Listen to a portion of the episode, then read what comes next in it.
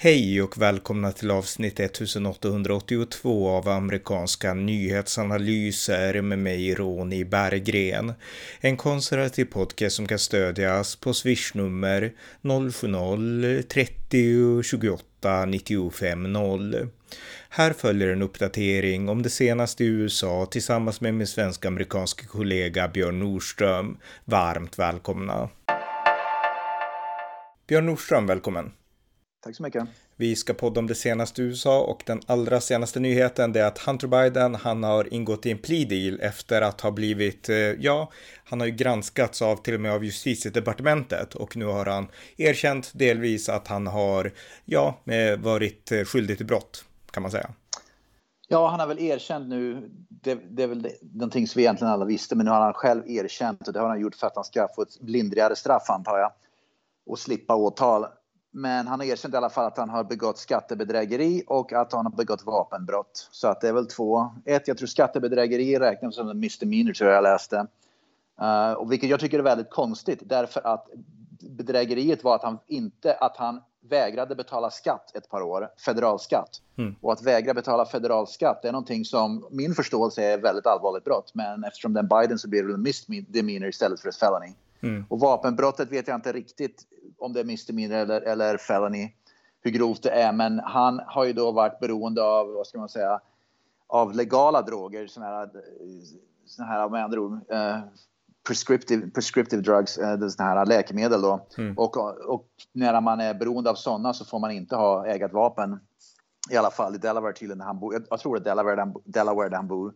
Men i alla fall hur grovt det där brottet är, det vet jag inte riktigt heller. Jag vet inte riktigt vad straffet kommer att bli, men han kommer säkert att slinka undan rätt rimligt, eller rätt eh, lindrigt.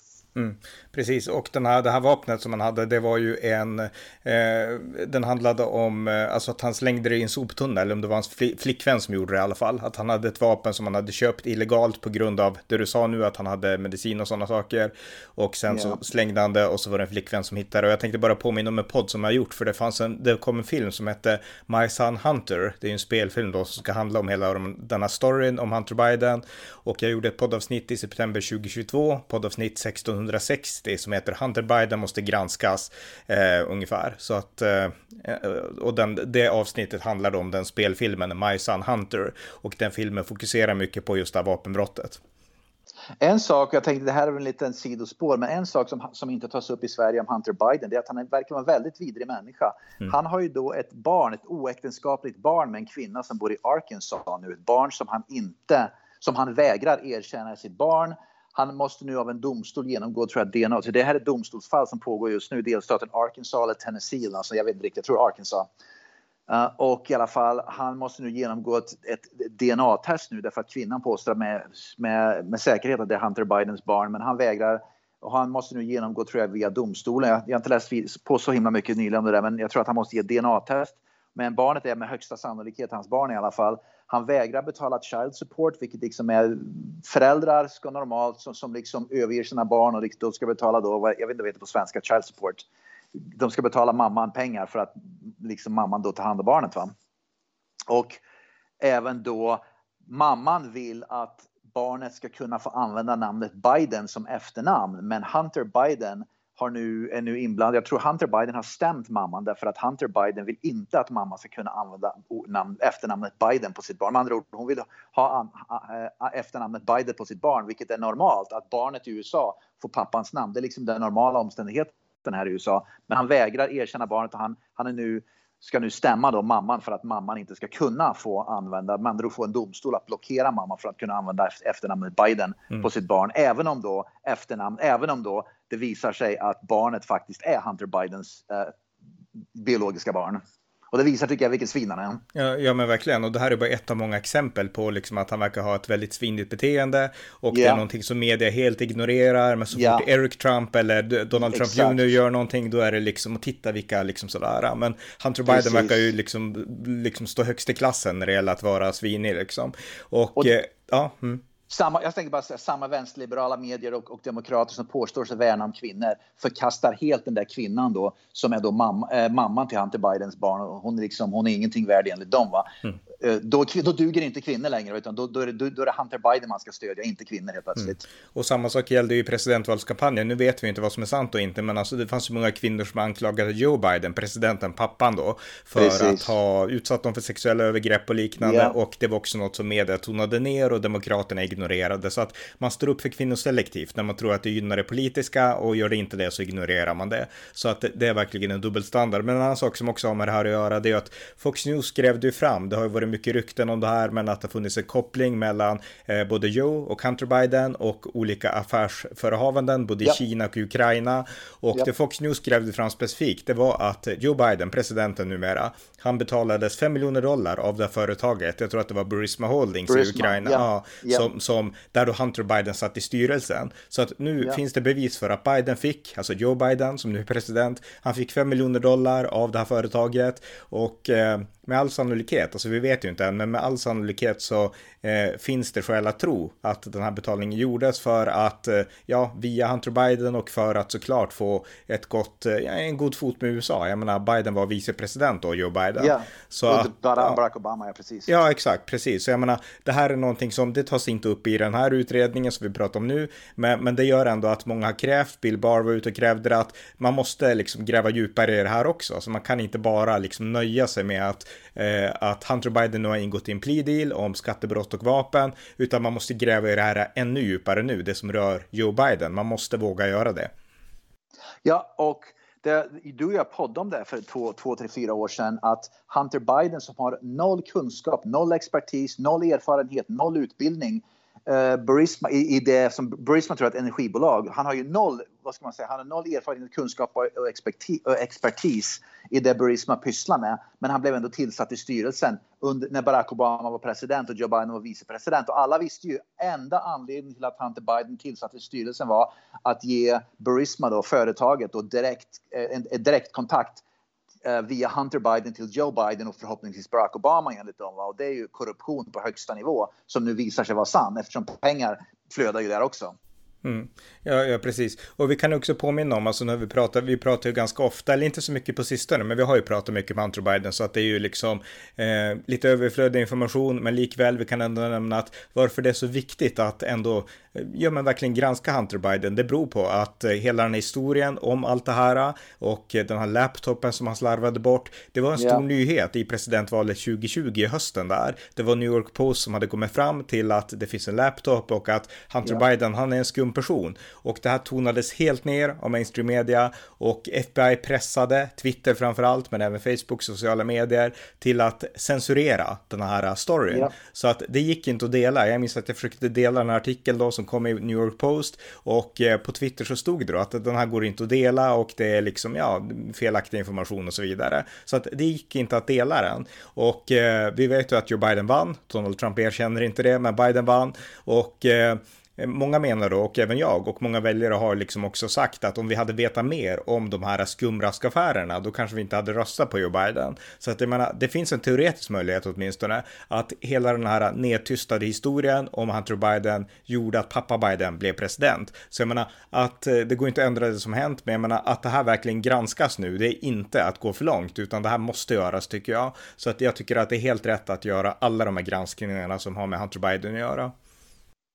Twitter på den tiden som då drevs, eh, CEO var då Jack Dorsey som var då vänsterliberal och demokrat påverkade absolut valresultatet 2020. Mm. Tack och lov nu är Elon Musk Elon Musk är ju då ägare för Twitter nu och, och det kommer ju inte att ske på överhuvudtaget samma sätt. Det är det som tror jag gör Demokraterna så himla oroliga nu därför att helt plötsligt under valkampanjen, den kommande valkampanjen så kommer människor att kunna dela och kommentera och prata om vilka nyheter som helst, inkluderat då Joe Biden och Hunter Biden på ett sätt som var omöjligt på Twitter under 2020. Så att valresultatet 2024 kommer inte att kunna påverkas av social media, framförallt Twitter, på samma sätt överhuvudtaget. Naturligtvis så kommer ju då vänsterliberaler och demokrater säga att Elon Musk påverkar valresultat, valresultatet. Men det Elon Musk kommer att göra är att låta alla, alla liksom vad ska man säga, alla åsikter och all information flöda. Så han påverkar ingenting. Han låter det bara existera. Det som påverkades det var under Jack Dorsey 2020. Mm. Där var påverkningskampanjen. Verkligen. Eh, det har ju pratats en del om ska göra ett litet, en, en bridge över, alltså att Donald Trump han kan hamna i fängelse för de här dokumenten.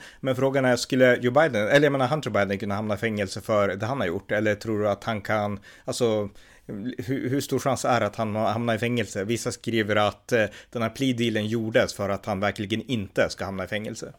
Man gör alltid en plea deal för att när man, om man inte gör en plea deal riskerar man ju då att få ett hårdare straff om det blir ett åtal som hamnar i domstol till slut. Va? Då, då ökar risken för att Så gör man en plea deal normalt sett så blir plea deals eh, eh lindrigare straff. Men även då eftersom Joe Biden då är pappan som då är president som då styr över justitiedepartementet och eftersom det är federal charges det handlar om, framförallt de här skattebedrägerierna då. Eftersom det är federal charges så kommer Joe Biden naturligtvis ha, ha en enorm påverkan på vad justitiedepartementet kommer att göra och inte göra med Hunter Biden. Och att, att justitiedepartementet under Joe Biden skulle då, skulle då, vad ska man säga, vilja sätta Hunter Biden i fängelse några år. Det, det är helt orimligt tror jag. Mm. Utan det, han kommer att få en smäll på fingret och det är ungefär allt. Han kommer att slippa lindrigt undan, inte för brottet han begick, utan enbart för att hans pappa är president och för att han är Hunter Biden. Mm. Och det är bokstavligen korruption inom rättssystemet som finns. Ja, jag kan ju säga att alltså, han styr inte, alltså Biden styr inte justitiedepartementet, men han Nej, har tillsatt men... alla så att de ändå liksom kommer, alltså in, under bordet blir det ju liksom så. Självklart är det ja. så, jag menar mm. det är ingen snack om det. Va? Om det här istället hade varit bytt ut Hunter Biden mot Eric Trump eller, eller mm eller uh, Donald Trump Jr. idag när, när Joe Biden är president, då hade, han, hade säkert Donald Trumps söner hamnat, hamnat i fängelse i åratal. Mm. Så enkelt har det bara varit. Mm. Ja. Utan han kommer, så att även om inte han styr, alla vet om att det finns inte en suck. Vad är det, är det uh, Garland, uh, Mer, heter det, Merlin? Uh, Merrick Garland, Merrick Garland, justitieministern. Mm. Det finns inte en suck att han vågar liksom hot, sätta Joe, uh, Hunter Biden i fängelse. Nej. Och inte Joe Biden heller på grund av Burism. Det finns inte en suck. Och dessutom är han ju ideologiskt helt liksom på Joe Bidens sida va, med allting. Va? Och han har ju fått jobbet tack vare Joe Biden. Så att eh, chansen är noll. Och sen skulle Biden också, alltså president Biden, kunna, alltså åtminstone i teorin, benåda sin son och fria honom. Från, exakt. Det skulle inte ja. se så snyggt ut, men jag tror han skulle göra det i alla fall, liksom, för de verkar ha väldigt... Ja, han verkar, alltså alla älskar väl sina barn, men Joe Biden, han är gammal, det där är hans enda son som är kvar i livet och sådär, så att ja, men han skulle förmodligen göra det även om det inte hade sett bra ut. Så att... Det, eh... det, det jag tror borde vara det bästa, som, det, det som kommer att kunna hända eventuellt, sådana här processer är ju väldigt långdragna, så det skulle inte bli speciellt förvånande om det här kan dra ut på tiden tills en ny president är tillsatt 2024. Ja, det mm. blir 2025 januari.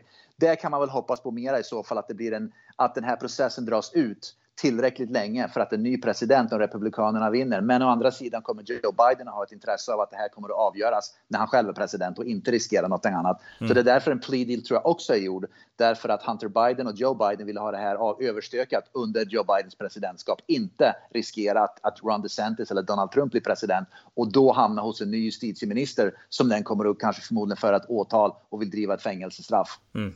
Nej, det är sant. Och på tal om det, alltså just hans presidentskap. Jag minns när Biden installerades i januari där 20, vad blir det, 2021. Och eh, då, eh, alltså då hade det pratats otroligt mycket om Hunter Biden under hösten och även där i liksom mellantiden där, november, december och januari till och med, så pratade man mycket om Hunter Biden som hade en väldigt dålig bild av Hunter Biden, för alla konservativa var övertygade om att någonting har gått ja. fel till och de fick ju rätt och Hunter Biden är en skitstövel och de fick rätt liksom. Eh, för vi har ju bevisen för det idag liksom. Så att det som hände när Joe Biden installerades, det var att då kunde man se dels att alla skrev hur hemskt Donald Trump var, att nu är det över för Republikanerna och så gick Biden in där och så fick Hunter Biden en hedersplats i princip och det kändes så fel när man såg det liksom. Man såg Vita huset, allt det symboliserar och Joe Biden som, jag menar han var ju ändå president såklart, men just att Hunter Biden skulle lyftas fram som någon form av hjälte nästan där, det tyckte jag var, det kändes helt fel minns jag.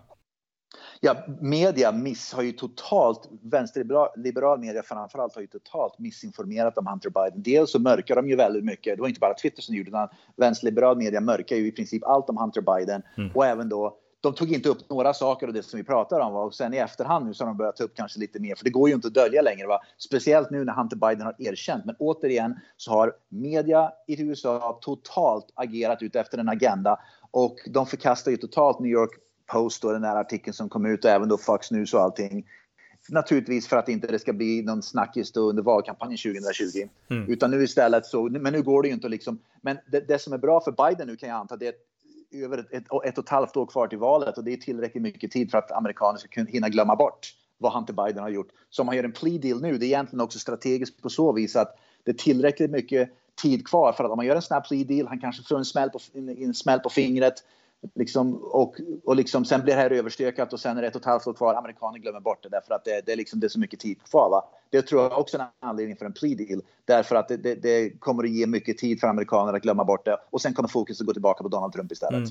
Men, men även om det skulle bli så, det, det är ju framtiden. Men alltså det, som är nytt med det här, det som hänt just nu då, det är att det här uppmärksammas faktiskt i media. När jag har scrollat runt i amerikansk media, då yeah. skriver alla om det här. Det är inte längre bara konservativ media, det är yeah. inte bara Fox News, det är inte bara Breitbart, utan det är liksom all, Washington Post, all media skriver om det här. Så att jag menar, det är det nya med det här, att nu kan ingen ignorera att uh, Hunter Biden har problem längre. Precis, men om det här har varit istället oktober 2020, eh, 2024 så vet jag inte om media hade rapporterat det. Jag säger att media rapporterar väldigt mycket nu därför att det är ett och, halvt, ett och ett halvt år kvar till valet och det är väldigt mycket tid. Så det är ett ganska påpassligt tillfälle nu att rapportera. Så media sen i oktober 2024 kan säga, men titta hur mycket vi rapporterar om det. Det finns inget mer att säga om det här. Mm, ja, nej, du har rätt, det kan vara en taktik. Ja, vad bra. Eh, har vi något mer att säga om Hunter Biden eller ska vi gå vidare till andra ämnen? Ja, vi kan gå vidare. Ja, har du något mer? Ja, jag var på biblioteket här i min lokal i, i kommunen här för en dag sedan och jag såg att nu är det Pride-månad här och uh, två stycken barnböcker var liksom framtryckta liksom i center då i, i liksom biblioteket då, som alla skulle gå in och se. En heter True You, A Gender Journey. Det är med andra ord en, uh, en sån här bok, då, transgenderbok, där det visar hur fantastiskt det är att byta kön. Mm. Och den andra boken hette I am not a girl och det visar också hur fantastiskt det är att byta kön. Och det är, det, det är böcker för små barn helt enkelt. Det är barnböcker som då uppmuntrar och, tycker, och visar hur, hur otäckt det är att ha sitt biologiska kön och hur fantastiskt det är, för jag bläddrar igenom dem, hur fantastiskt det är att byta kön. Och det är bokstavligen hjärntvätteri för, mot barn alltså. Det är svårt att se. Mm, ja, ja, verkligen. Lokalbiblioteket. Ja, ja, just det. Eh, ja, precis. Jag, jag, har intresserat mig otroligt mycket för det. Alltså, det växer ju en rörelse i USA nu som är anti-woke, som är konservativ. Ja. Jag menar, vi har sådana som Ron DeSantis. Men det är också väldigt många kristna, så att jag har ägnat, det är faktiskt flera månader, åt att liksom försöka granska den här snabbt växande kristna rörelsen. Jag menar, kristna har alltid varit emot de här frågorna. Men nu har man börjat liksom gå emot woke-kulturen och eh, liksom på ett helt nytt sätt tycker jag. Och eh, i samband med det, på tal om Pride och liknande, så hittade jag en kristen före detta homosexuell. Han är relativt känd. Han heter, eh, han heter, tänkte säga nu, som jag hade hans namn här, men han heter Beckett, Beckett Cook heter han. Och eh, han var homosexuell i 20 år, eh, under 80-talet framför allt. Eh, så, så växte han upp då, han umgicks med alla kändisar, han bodde i Los Angeles, han umgicks med alla kändisar i Hollywood. Eh, väldigt god kompis med väldigt kända regissörer och så vidare. Och eh, ja, han levde som homosexuell, sen vart han kristen 2009. Och eh, ja, han, han, jag ska inte säga att han slutade vara homosexuell, men han slutade liksom leva som homosexuell, han ansåg att homosexualitet eh, var fel. Och eh, det är liksom en, han har skrivit en bok om det och han är också en person som väldigt tydligt går emot. Alltså, han, han har, jag har sett olika podcasts som han har på YouTube där han då berättar om hela liksom gayrörelsen, hur den växte fram och att ett mål var, det var att få liksom homosexualitet som alltid har funnits från att betraktas som ett beteende till att bli betraktat som just en identitet. Och det är någonting som man lyckades pusha via kulturen, via filmer, via böcker och eh, få in det i liksom det politiska. Och nu gör man likadant med andra, liksom olika, ja men transgenders och så här, att det inte bara är en grej utan det är en identitet. Och när det blir en identitet, då går det inte att kritisera längre. Och det är lite så man gör det för att pusha de här postmoderna idéerna på det övriga samhället. Så att eh, en jätteintressant person som, som går emot just det här också. Ja, en annan intressant person som jag, jag brukar nämna att jag hittat några nya Youtubare som jag börjar titta på som börjar få allt mer genomslag här i USA i alla fall. En, jag har nämnt ett par stycken förut. Ytterligare en kille som är, han är en svart homosexuell kille som är extremt kritisk till dagens Pride-rörelse. Han heter på Youtube Amir Odom. A-M-I-R och sen O-D-O-M. Amir Odom. Han är homosexuell, öppen. Uh, och han har, han, jag tror jag nämnde det för en podd för några månader sedan. Han var vänster, extremvänster till att börja med. Men sen lärde han sig mer om konservatismen och förstod liksom att vänstern det var, det var en lurendrejeri-rörelse helt enkelt, som, som, som helt enkelt ljög och lögnade. Så han har blivit konservativ nu. Men poängen med han är att han är en sån nu som börjar prata öppet om att den här woke-rörelsen har blivit splittrad. Den här pride-rörelsen framförallt är splittrad nu, börjar splittra sig i två grupper. Därför att det är många som är då inom hbqt-rörelsen här i USA som inte alls vill att barn ska bli liksom indragna i det här hbqt och pride och transgender och allt sånt där. Mm. Så att det är enorma slitningar nu och nästan ett inbördeskrig inom pride-rörelsen och, och, och hbqt-rörelsen här i USA de ena då som ska trycka ner, liksom, att de ska då dra in barn i det hela och det, den andra då, delen av falangen då är barn ska hållas utanför. Så att de, det pågår nu ett slags inbördeskrig här i USA i alla fall mellan de två falangerna inom Pride-rörelsen. Och jag tror att splittringen kommer, inom två, tre år kommer vi se en rejäl splittring när helt enkelt skapas en helt ny typ av Pride-rörelse. Med andra ord, det är en Pride-rörelse för, för pedofiler ungefär och sen kommer det finnas en Pride-rörelse som säger inga barn ska bli inblandade i det här, håll barnen utom. Så det kommer att komma två rörelser tror jag så mm. småningom. Mm. Därför att ja. den, den, den, splittringen och Amir Odom pratar väldigt mycket om just det där, det där är på gång. Så det är genom honom då jag, jag lär mig sånt där. Så att det, det är intressant just att, att alla som är med i Pride och HPQT är inte, det är inte en homogen grupp. Det är de gapiga vänsteraktivisterna som liksom tror sig tala för alla, men det gör de inte. Mm. Men motståndarna nu inom samma rörelse börjar bli allt mer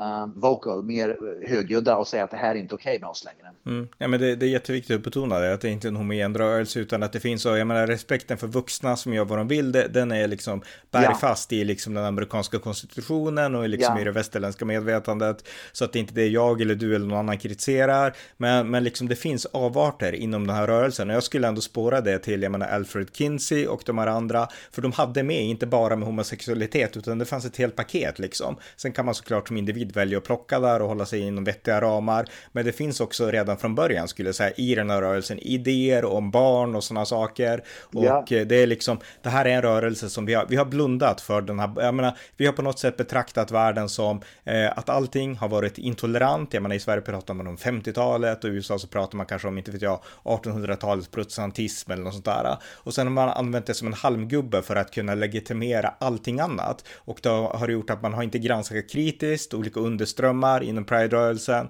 Men jag menar, nu har vi kommit till en, en punkt när somliga av de här krafterna ändå försöker blanda in barn helt öppet, som inom transgenderrörelsen och även pedofili, alltså ren pedofili, alltså det går ju väldigt sakta och försiktigt, men det, det finns i, i de här strömningarna. Så jag menar, Absolut. den stora majoriteten av befolkningen, de säger inte ja till det. Så att jag tror att de här har visat sitt ansikte för tidigt och det gör helt enkelt att de har blivit avslöjade och vi måste avslöja dem. Vi måste börja granska nyanserna här här, alltid med respekt för individuell frihet, men också med liksom, alltså kunna dra gränser och prata om perversioner och felaktigheter och, och sådana saker också. För jag menar, vi kan inte acceptera att barn blir offer för en rörelse som vill att allt ska legitimeras i liksom individualismens namn. Det går inte liksom. Och det är det jag tror är att, att därför kommer vi se en splittring inom det här så småningom. Att, mm. att de här hardcore-aktivisterna som vill dra in barn i det här kommer att ha sin egen grej. Och de normala hbqt-människorna vill inte längre ens delta. Jag, jag har flera vänner som är homosexuella som är hbqt-rörelsen, mm. personliga vänner. Mm. Och de har, de har noll intresse av att gå de här i Pride-tågen längre. Därför att Pride-tågen har blivit en slags... Liksom, det, det handlar inte längre om hbqt-rättigheter utan det, det, handlar bara om att, att gå omkring med småbarn och, liksom, och, och, och visa upp könsorgan och allt sånt där. Vilket de säger att vi vill inte liksom associeras med det där för det är liksom bara jävla äckligt helt enkelt. Mm. Vi vill kunna leva våra normala liv som vi normalt gör och inte liksom sätta våran sexuella identitet liksom på en display i rampljuset och sånt där. Så att de, de, mina vänner är personligen inte med i de där tågen överhuvudtaget. Tvärtom, de säger att det här är bara en massa äckel som, som, liksom, som, som äckliga människor håller på med. Exakt, och jag menar det är det som, jag menar där finns det ju respekt för de konservativa. Jag menar där måste man, ja. alltså vill de bara leva kärleksfullt utan att hålla, det är helt okej, absolut, självklart liksom. Så att det är ju det andra som ska kritiseras, avarterna så att säga. Så att, Precis, ja. och det är ja. där som vi ser splittringen och det kommer att bli uppenbart under de närmsta två, tre åren. Mm. Ja, har vi något mer? Ja, vi pratar ju ofta om masskjutningar i USA och det var två masskjutningar i delstaten Illinois för bara, eh, eh, senaste veckan. En i, i staden Chicago. Uh, två döda, tre skadade och en annan var en mindre stad. Jag kommer inte ihåg vad den heter nu. Um, uh, det var en död och 20 skadade.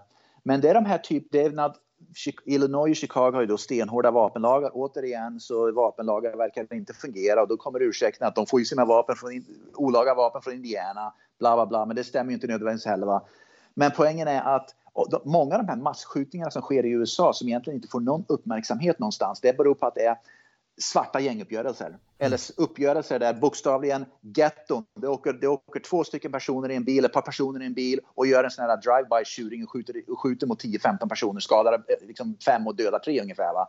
Det är en massskjutning. Men det är inte den här klassiska massskjutningen som media älskar att dra upp när det är någon som går in i ett köpcentrum eller skola eller något sånt där. Utan om det är om det är, om det är, ett, om det är ett gäng ett svarta som är ett gäng som åker förbi en familj, en svart familj som är rivalgäng ungefär när de firar en födelsedag och skjuter ihjäl en massa. Det får ingen uppmärksamhet. Det är liksom bara, det är mer en gänguppgörelse även om det är en massskjutning. Va? Så att media, vänsterliberal media hanterar massskjutningar på helt olika sätt. Mm. Ena massskjutningen de snackar om när det sker på då till exempel ett köpcentrum. Då, ska man, då är det vapenlagar hit och dit och allting. När det är som sagt när det är Crips som skjuter ihjäl en massa svarta eh, en, en massa Bloods till exempel i Chicago, mm. olika gängfalanger och så vidare. Lika många som dör och skadas. Då skiter media fullständigt, vänsterliberal media fullständigt skiter i det. Då liksom det kvittar. Då är det inget snack. Det liksom, man, man går bara vidare. Och, och, då vill jag göra parallell till Hunter Biden igen. Det här vapenbrottet han liksom anklagas för. Många konservativa, jag såg, eh, ja, jag såg någon konservativ kommentator som sa att vapenbrott är ett ganska allvarligt brott. Jag menar, även om han inte sköt någon och sådär. Alltså, jag menar, tänk om en konservativ hade kastat en AR-15 i soptunna liksom och liksom lämnat Precis. det till en ungdom att ta. Jag menar, det hade blivit fängelse, det hade blivit hur mycket rubriker som helst och det hade krävts hårdare lagar av hela vänstern. Men Hunter Biden kommer förmodligen inte ens straffas för det här liksom. Så jag menar dubbelstandard. Ja, absolut, visst är det mm. så. Ja. Eh, en annan sak jag tänkte nämna det är att när Trump eh, infann sig i rättegången då i Miami nyligen häromdagen, då var det så att eh, filmkameror tilläts inte, men det tilläts tecknare, alltså sådana som ritar teckningar på, på de som sitter i domstolen och man skickar ut till, tidningar och liknande. Och en av de här sketchtecknarna, han heter William J. Hennessy, han är 65 år gammal, skriver för The Boston Globe och han var där och han tecknade av Trump och ja, som man alltid gör och han får aldrig någon feedback på det. Jag menar, det är bara ganska tråkiga teckningar. Men nu fick han jättemycket kritik från ingenstans, eller från vänstern, för att de tyckte att han hade tecknat Trump för ung och för snygg och för liksom, alltså han fick kritik för en sketch av Donald Trump där han, han kritiserades för att ha liksom tecknat, tecknat alltså Trump för stilig. ja, det är vänstern i ett nötskal, alltså, mm. alltså det är helt otroligt. Ja, ja idioter, totala idioter. Ja. Ja. Något ja. mer, något mer. Ja, uh, det här amerikanska baseballligan, Major League Baseball, håller ju på nu och alla lag utom ett, jag tänkte bara nämna det, har ju haft vad de kallar för Pride Day, Pride, Pride Night. Mm. Med andra ord att det är en match då de spelar där man ska då hylla Pride och så vidare. Och nummer ett, det visar sig att, att antalet åskådare som går på de här Pride Days är färre än, än, andra dagar, så att de tappar åskådare de dagarna. Men ett lag, Texas Rangers från Dallas, de vägrar ställa upp på Pride Night. Så de har ingen Pride Night, så det får man väl hylla. De, och det är intressant, för Texas Rangers sa ju då rakt ut att våra baseballmatcher, alla baseballmatcher är öppna, alla är välkomna på samma sätt. Och om vi gör en Pride Night, då är det många som inte kommer därför att de är inte komfortabla och bekväma med att vi ska, köra, att vi ska trycka ner liksom HBQT i halsen på dem. Mm. Det gör att vi exkluderar en grupp människor. Vi vill inkludera alla, så alla är välkomna på alla våra matcher. Och eftersom det var lägre liksom, attendance på många av de här Pride Day eh, matcherna då och även då stora protester utanför baseballstadion Los Angeles Dodgers när de spelar sin Pride Day Pride Night så visar det, det att det är många som inte känner sig välkomna därför att de vill inte ha det här nedtryckt i halsen. Mm. Så att det är just det, så att Dallas, eh, Dallas-laget, Texas Rangers i alla fall, de, eh, de vägrar ställa upp på det där. Mm, ja, mycket bra. Eh, vi har ju pratat tidigare om den här Andy Nu. Han är alltså en amerikan-asiat som eh, bevakar Antifa och som bevakar olika sådana vänsterevent. Eh, jättecool journalist. Jag tycker han är superbra. Jag följer honom på Twitter ja. och, eh, och så. Eh, och han la ut en video. Det här är rätt kul för att Antifa som alltid skriker och härjar, de har slagit ner honom. Det var en demonstration och det var en asiatisk man som gick där och hade munskydd, eh, alltså ansiktsmask som man bara såg. Ja, man ser inte hela ansiktet då. Och bara för att han var asiat så trodde de här vita vänsteraktivisterna från Antifa att det var Andy Nu. Så de började skrika åt honom och håna honom och sådana saker och sen började de fråga till slut. Vem är du? Vem är du liksom? Vadå, tror ni att det är Andy Nu eller? Sa han liksom. Och det var ju inte han då liksom. Så jag menar, det, det säger ganska mycket liksom. och det visar ju faktiskt den här rasismen som vänsterliberaler har. Om du är en asiat, då måste det automatiskt vara Andy No eller så måste det vara Bruce Lee ungefär. Mm. Det är liksom de asiaterna vi känner till va. Därför att, och det visar ju också att, att vänster, vänstern då säger att alla asiater ser likadana ut och det är snacka om fördomsfullt och rasistiskt alltså. Mm, mm. Ja, ja, verkligen, verkligen. Ja, något mer? Ja, det här var någonting som jag missade 2015, men det är värt att ta upp det för jag läste en artikel om det för bara ett par dagar sedan eftersom det är en Pride-månad. Så för ett par dagar sedan togs upp, skrevs en artikel att staden, en stad i Michigan som heter Hamtramck i Michigan har förbjudit, förbjöd 2015, redan för åtta år sedan, att hissa prideflaggan. Man får inte hissa prideflaggan där helt enkelt. Vet du vad anledningen är? Nej. Staden styrs av muslimer. Det är en muslims, staden har en muslim, stor muslimsk befolkning. Så muslimer i staden, i orten, tog ett beslut att prideflaggan inte får hissas. Och vi, och vi pratade för några dagar sedan om att det var problem i var Bryssel, tror jag det var, det var muslimer som förstörde för ett Pride-grej. I mm. Calgary, i, var det Calgary mm. nu också? Det var du som skickade ja. tror jag till mig. Ja, om du kan ta upp vad det var. Det är återigen konflikten mellan muslimer och Pride. Exakt, det, det, var någon demonstration där, där det, jag tror att det är lagar som är då för Pride som ska genomföras ja. och muslimerna, ja men det har med skolan att göra så det kommer påverka barnen. Ja. Och ja. muslimerna, även kristna är emot det här, men muslimerna de var där och det var någon muslimsk barn som fick stampa på Pride-flaggan och de stod och skrek, inte våldsamt, men de stod ändå och skrek mot de här Pride-aktivisterna. Det var NDNO som la ut där ska jag säga då. Och eh, ah, okay. då, då var det så här att eh, till slut så släppte då den här Pride-organisationen ett uttalande där de skrev att eh, ja, det har uppstått protester mot våran demonstration som ska vara fredlig och eh, det här är liksom, vi vill inte stöta oss med muslimer. Alltså det var väldigt så här, vi vill inte vara islamofober. Vi förstår att de inte ja, tycker som vi är så. Så jag menar, det var helt, precis. jag menar, det här är ju en rörelse som stämplar kristna som talibaner. Om kristna tycker att liksom, ja men vi, ja. vi tror på klassiska äktenskap, man, kvinna och vi är alltid snälla mot homosexuella såklart, men vi tror ändå så. Då blir de stämplade som talibaner och här har vi muslimer som tror, förmodligen, åtminstone i vissa avseenden, samma sak som talibanerna för att de är muslimer. Precis. Det finns en koppling ja. liksom mellan alla muslimer eh, i synen på vissa frågor. Eh, och eh, där vågar man inte ens komma i närheten av att göra någon sån parallell, utan då säger man bara, men okej, okay, vi backar ungefär. så att, och det visar mm. två saker, precis, det visar nummer ett hyckleriet, hur de hycklar med det där, att om det är kristna, då kan man gå efter dem stenhårt. Om det är mm. muslimer så vågar man inte säga någonting. Nummer två, det visar också hur, i det här fallet då Calgary, Canada under Justin Trudeau, det visar, men även då i hela västvärlden, det visar att vi inte har överhuvudtaget, nummer ett saknar vi förståelse, nummer två, vi ignorerar faktumet att HBQT och islam och muslimska kulturen helt enkelt går stick i stäv och är totala motsatser till varandra. Va? Och vi kommer just ju mer som islam växer sig fram i västvärlden här i USA, Sverige framförallt och även oavsett vart så kommer vi se mer och mer och mer av de här konflikterna. Och det som är intressant nu är att jag lärde mig just för några dagar sedan det här Hambrock i Michigan är att när de får makten så börjar de förbjuda mm. sånt där som vänsterliberalerna påstår sig värna om. Men när muslimerna får makten, då försvinner vänsterliberalismen totalt från från liksom offentligheten. Mm, exakt, jag menar om vi tittar på det som hände i Iran, vi kan stanna vid det ämnet lite grann. Jag menar iranska revolutionen 1979, då gick eh, vänsteraktivister hand i hand med muslimerna, med islamisterna ja. kan vi säga. De gjorde det därför att de trodde att det här är en och samma revolution mot den här västerländska ledaren och mot ja. det kapitalistiska och det västerländska imperiet typ. Och vad händer? Jo, när muslimerna tar över, islamisterna kan vi säga, då blir vänstern överkörd. Jag menar, det var likadant ja. här i Calgary och det är likadant, jag menar den här staden i Michigan, vad hette staden i Michigan där? Och Hamtramck, uh, Ham, Ham. Okej, okay, just det, Ham, Hamtramck tror jag. Men okej. Okay. Hamtramck. Okej. Okay. Mm. Eh, och eh, så jag menar, det här är någonting som, jag menar alla som värnar individuell frihet och även om det gäller liksom hbtq oavsett sort, oavsett vilken bokstav i alfabetet, då måste man inse att de här grupperna, alltså en växande islamisering av väst, är ett mycket större hot än liksom den kristna högern. För den kristna högern hatar inte individuell frihet, utan den vill bara att det ska finnas normer för samhället i dess helhet, men den kommer ja. inte att liksom banka på två homosexuella liksom. Det, det kommer liksom inte ske, utan eh, så att jag menar, eh, det här är ett problem, alltså som, som jag tycker att även vänstern borde tänka på lite mer, alltså konsekvenserna av islamiseringen. Och vi pratade om det här för ett tag sedan också. Det, internationella simförbundet har ju då förbjudit eh, transgenders att simma. Att med andra biologiska män får inte tävla mot kvinnor. Mm. Och den, han som är chef för internationella simförbundet är ju muslim. Han är tror jag från Qatar eller något sånt där. Så att det är inte så konstigt att sånt här sker, men, men, men västvärlden måste börja tänka om en sån här sak. Att vi kommer att få större och större konflikter med mm. de här två liksom, grupperingarna. Ja. Och vi som, sitter, vi som är de normala, sitter liksom, inte tillhör någon.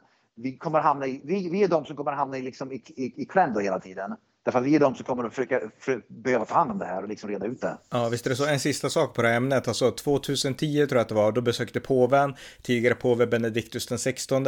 Han besökte London och det var första gången sedan reformationen, alltså på 500 år som en påve besökte London. Det vart jättestora skriverier om det och då var det två grupper som demonstrerade mot påven. Eh, majoriteten av den brittiska befolkningen, vanliga vita, eller inte bara vita, men liksom anglosaxiska människor, liksom som var kristna kan man säga, och absolut inte bara vita, men de var eh, helt för, välkomnade påven som en gäst såklart. Sen fanns det två grupper som var emot. Dels så var det LBTQ-rörelsen som var emot att påven eh, var emot eh, gayäktenskap och liknande. De protesterade hetskt. De hade demonstrationer där de liksom gjorde massa sexuella gester och liknande. Och sen var det en grupp islamister, alltså riktiga hatiska islamister, Aha. som höll på att skrika påven, du ska brinna i helvetet och sådana saker och stod de och skrek liksom. Så att två grupper som demonstrerade mot påven, LBTQ-grupperna och islamisterna. Och sen yep. fanns det de här vanliga britterna, kristna, vanliga klassiska britter som välkomnade påven. Och då skrev jag ett inlägg om att det är liksom den konservativa gruppens uppgift att skydda LBTQ-gruppen mot islamisterna. Därför att jag menar, även om vanliga britter kanske inte håller med någon av de här grupperna, så finns det ändå en grupp som är, jag menar, båda är, alltså båda är helt vilse i pannkakan, liksom helt ute och cyklar. En är totalitär och en är superliberal liksom. Så jag menar, det behövs en balansgång och det är liksom de vanliga britterna då. Men våran plikt som konservativa, även om vi inte håller med LGBTQ-rörelsen, så vill vi ändå skydda dem mot den här to riktiga totalitarismen som islamisterna medför. Ja, ja. och då ser vi också ett exempel på när de, när de två mot, motparterna går hand i hand. Mm. Ja, ja, verkligen. Men i, slut, i slutändan så vinner ja. islamisterna därför att de Absolut, är, de är liksom enade, de är totalitära, de har släkter och ja. liksom det finns inga likheter liksom så att eh, ja. Nej, de fiker sig inte. Yep. Nej, nej. Ja, vi fortsätter. Något annat. Ja, Oscar, du vet Oscarsutdelningen, de här eh, Hollywoodfilmerna, så delar de ut Oscars en gång om året till bästa mm. skådespelare, bästa film och allt sånt där. De har i alla fall nu beslutat att man må, regissörer och de, som, de producenter som gör filmer då måste, man måste ha, förhandskvalificera sig för att kunna få delta i de här Oscars, i Oscarstävlingen genom att ha rätt ras och rätt etnicitet på skådespelarna. Med andra ord, meriter eller skådespeleri, utan nu måste man helt enkelt ha följa ett slags, vad ska man säga, en mall då, att då måste man kryssa av att man har tre svarta, två kvinnor, fyra transgenders, tre muslimer, liksom allt sånt där. Om du inte kan kryssa för alla de där liksom box, box, liksom lådorna, liksom, uh, checka, av, checka av de boxarna alltså, då, då, får man inte, då kan man inte längre vinna en Oscar. Mm. Så med andra ord att för att kunna vinna en Oscar så måste du hålla dig till specifika rasregler. Mm. Och det är helt otroligt alltså. Ja, totalt vansinnigt. Jag, ja. ja, mm. jag såg att flera regissörer hade gått ut och var skeptiska, men många vågar inte säga någonting. Men jag såg att Richard, en kände skådespelaren, Richard Dreyfuss, har gått ut och totalt förkastat det där och sagt att all den här kreativiteten som då krävs för att göra bra filmer kommer ju försvinna eftersom fokuset kommer enbart vara på ras och etnicitet. Mm. Ja, bra, bra att han vågar. Mm. Ja, något ja. mer? En annan som vi pratar om också, som också går ut igen, det är Dee Snider, han som är då sångare för, ja, före detta Twisted Sister-sångaren i alla fall. Dee Snider, han eh, har ju gått ut nu och sagt, han, han tog ju, han, han och Paul Stanley gick ut nyligen, Paul Stanley som är sångare för Kiss och sa liksom att kvinnor ska tävla i kvinnoidrotter och män ska tävla i män. Vi stödjer inte det transgender-grejerna och så alltså bla bla. Och då fick de naturligtvis då, de fick ju hat riktat mot sig av vänsterliberaler av transgenderrörelsen men Dee Snider gick ut och sa i alla fall att vi måste sluta vika oss för den här cancel culture. Så mm. jag viker mig inte en tum. Det här är det jag står för, jag viker mig inte en tum. Och vi, vi som inte håller med cancel culture och de här aktivisterna, vi måste sluta vika oss. Vi måste liksom tala ut och inte sen vika oss när vi har sagt någonting utan vi måste stå för våra åsikter. Så det är bra att det liksom börjar bli kändisar nu som går ut och tar, och tar liksom striden och säger att nog är nog. Och jag tänker inte vika mig för det här. Mycket bra, mycket bra. Mm, något mer? Ja, en eh, kvinnlig, en tjej, en ung, en ung kvinna, kvinnlig idrottare i delstaten Connecticut som är, hon är den snabbaste friidrottslöperskan, biologiska kvinnan. Det är sorgligt att man måste hävda och säga att det är biologisk kvinna. Då. Mm. Hon är i alla fall den snabbaste biologiska kvinnan, då, ung tjej, jag tror high school, i delstaten Connecticut och 20 år igen. Hon är i alla fall hon är, hon, hon är snabbaste biologiska kvinnan i delstaten Connecticut. Hon var med och tävlade, hon fick spö av ett par män transgenders fick hon spö av. Hon har i alla fall nu stämt delstaten Connecticut för att hon förlorade flera, lopp, flera spring, löp, löpningstävlingar i Connecticut därför att det var biologiska män som vann mot henne och hon anser att det var helt orättvist och det är oacceptabelt. Så nu har hon i alla fall stämt delstaten Connecticut som tillät uh, män att tävla mot henne. Så mm, vi får se hur det går. Mm. Ja, ja eh, något annat? Ja, den sista grejen som jag tänkte ta upp här, det är återigen, det, vi återgår nu till Joe Biden. Han gör ju ofta väldigt, han, han hoppar ut grodor och han står ut konstant. Uh, han, gjorde, han hade, vad var det, den, för ungefär fyra fem dagar sedan, han höll ett tal som handlade om uh, gun control. Vapen, liksom mm. vapenkontroll då. Och av någon bizarr anledning som ingen lyckas ha klurat ut i alla fall, han avslutade sitt tal genom att säga God save the Queen. Ja, jag tror du sa det i förra podden. Men, Gjorde jag det? Det kanske jag gjorde. Jag kommer mm. inte riktigt ihåg mm. i alla fall. Men jag tänkte nämna det i alla fall igen. Mm. Men God save the Queen. Och nu finns det ju ingen Queen längre i England. Och att en amerikansk president skulle säga det. Förmodligen skulle han säga kanske God bless America eller något sånt där. Men det råkar bli God save the Queen. Alltså, det, är, ja, det är inte lätt. det är inte lätt alltid. Joe Biden. ja, precis. Ja, tack så mycket Björn. Ja, tack så mycket. Tack för att ni har lyssnat på amerikanska nyhetsanalyser som kan stödjas på swishnummer 070-30 28 95 0 eller via hemsidan på Paypal, Patreon eller bankkonto. Skänk också gärna en slant till valfri Ukraina-hjälp. Allt gott tills nästa gång.